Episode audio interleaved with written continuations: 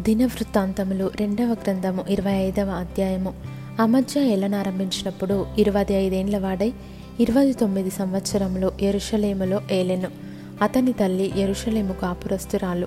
ఆమె పేరు యహోయద్దాను.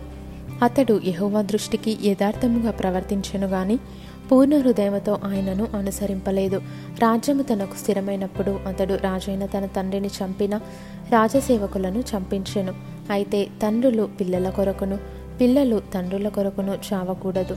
ప్రతి మనిషి తన పాపము కొరకు తానే చావవలెనని మోషే గ్రంథమందలి ధర్మశాస్త్రమునందు వ్రాయబడి ఉన్న యహోవా ఆజ్ఞను బట్టి అతడు వారి పిల్లలను చంపక మానెను. అమధ్య యూద వారినందరినీ సమకూర్చి యూదా దేశమంతటను బెన్యామినీల దేశమంతటను వారి వారి పితరుల ఇండ్లను బట్టి సహస్రాధిపతులను శతాధిపతులను నియమించెను. అతడు ఇరవై సంవత్సరములు మొదలుకొని అంతకు పైప్రాయము గల వారిని లెక్కింపగా ఈటెను డాళ్ళను పట్టుకొని యుద్ధమునకు పోదగినట్టి యోధులు మూడు లక్షల మంది కనబడిరి. మరియు అతడు ఇస్రాయేల్ వారిలో నుండి లక్ష మంది పరాక్రమశాలులను రెండు వందల మనుగుల వెండికి కుదిర్చెను. దైవజనుడైన ఒకడు అతని వద్దకు వచ్చి రాజా ఇస్రాయేల్ వారి సైన్యమును నీతో కూడా తీసుకొని పోవద్దు. యహోవా ఇస్రాయేల్ వారకు ఎఫ్రాయిమీయులలో ఎవరికి నీ తోడుగా ఉండడు. అలాగు పోవాలెనని నీకున్న ఎడల పొమ్ము. యుద్ధము బలముగా చేసినను దేవుడు నీ శత్రువు ఎదుట నిన్ను కూల్చును.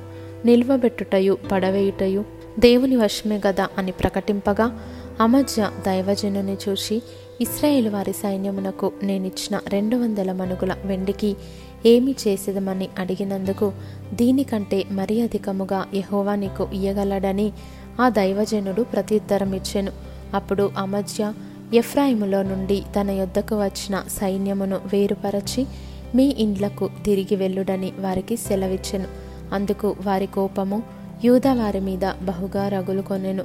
వారు ఉగ్రులై తమ ఇండ్లకు తిరిగిపోయిరి. అంతటా అమర్జ ధైర్యము తెచ్చుకొని తన జనులతో కూడా బయలుదేరి ఉప్పు పల్లపు స్థలమునకు పోయి షేయిరు వారిలో పదివేల మందిని హతము చేసెను.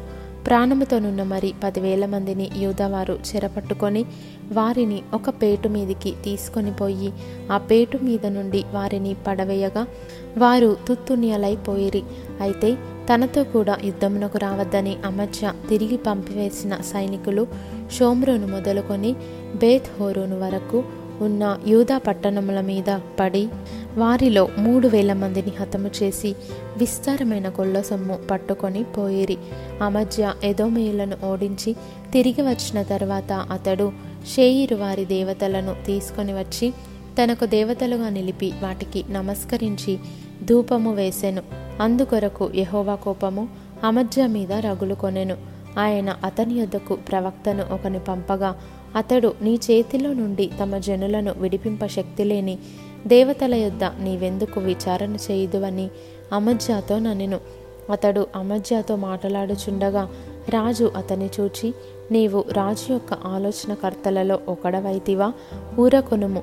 నేను నిన్ను చంపనేలా అని చెప్పగా ఆ ప్రవక్త నీవు ఈలాగున చేసి నా ఆలోచనను అంగీకరింపకపోవుట చూచి దేవుడు నిన్ను నశింపజేయనుద్దేశించి ఉన్నాడని నాకు తెలియనని చెప్పి యూరకొనెను అప్పుడు యూదరాజైన అమధ్య ఆలోచన చేసుకొని రమ్ము మనము ఒకరి ముఖమును ఒకరము చూచుకొందమని యహూకు పుట్టిన యహోయాహాజు కుమారుడును ఇస్రాయేలు రాజునైన యహోయాషు వద్దకు వర్తమానము పంపెను. కాగా ఇస్రాయేలు రాజైన యహోయాషు యూదరాజైన అమజ్యాకు ఈలాగు తిరుగ వర్తమానము పంపెను. నీ కుమార్తెను నా కుమారునికిమ్మని లెబానోనులోనున్న ముండ్ల చెట్టు లెబానోనులోనున్న దేవదారు వృక్షమునకు వర్తమానము పంపగా లెబానోనులో సంచరించు ఒక దృష్ట మృగము ఆ ముండ్ల చెట్టును త్రొక్కివేసెను. నేను ఎదోమీలను ఓడించి తిని గదా అని నీవనుకొనుచున్నావు. నీ హృదయము నీవు గర్వించి ప్రగల్భములాడునట్లు చేయుచున్నది. ఇంటి యొద్ద నిలిచియుండుము నీవు నా జోలికి వచ్చి కీడు తెచ్చుకొనుట ఎందుకు? నీవును నీతో కూడా యూదవారును అపజయమందుట ఎందుకు? జనులు ఏదో మీల దేవతల యొద్ద విచారణ చేయుచు వచ్చిరి గనుక వారి శత్రువుల చేతికి వారు అప్పగింపబడినట్లు. దేవుని ప్రేరణ వలన అమర్జ ఆ వర్తమానమును అంగీకరింపకపోయెను. ఇస్రాయేలు రాజైన యహోయాషు బయలుదేరగా యూదా దేశమునకు చేరిన బేత్షెమెషులో అతడును యూదారాజైన అమజ్యాయును ఒకరి ముఖము ఒకరు చూచుకొనిరి. యూదావారు ఇస్రాయేల్ వారి ఎదుట నిలవలేక ఓడిపోగా ప్రతివాడును తన తన గుడారమునకు పారిపోయెను. అప్పుడు ఇస్రాయేల్ రాజైన యహోయాషు యహోయాహాజునకు పుట్టిన యోవాషు కుమారుడును యూదారాజునైన అమజ్యాను బేత్షెమెషులో పట్టుకొని ఎరుషలేమునకు తీసుకొని వచ్చి ఎరుషలేము ప్రాకారమును ఎఫ్రాయిము గుమ్మము మొదలుకొని మూల గుమ్మము వరకు నాలుగు వందల మూరల పొడుగున పడగొట్టెను. అతడు దేవుని మందిరంలో ఒబేదెదోము నొద్దనున్న వెండి అంతయు బంగారమంతయు ఉపకరణములన్నయు రాజునగరునందున్న సొమ్మును కుదవ పెట్టబడిన వారిని తీసుకొని షోమ్రోనునకు తిరిగి వెళ్ళెను. ఇస్రాయేలు రాజును యహోయాహాజు కుమారుడునైన యహోయాషు మరణమైన తరువాత యూదారాజును యోవాషు కుమారుడునైన అమధ్య పదునైదు సంవత్సరములు బ్రతికెను. అమధ్య చేసిన ఇతర కార్యములు యూదా ఇస్రాయేలు రాజుల గ్రంథమందు వ్రాయబడి ఉన్నవి.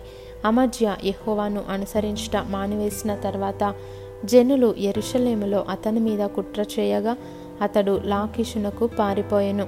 అయితే వారు అతని వెనుక లాకీషునకు మనుషులను పంపి అతని అక్కడ చంపి గుర్రముల మీద అతని శవము ఎక్కించి తీసుకొని వచ్చి యూదా పట్టణమందు అతని తండ్రుల యొద్ద అతని పాతిపెట్టిరి.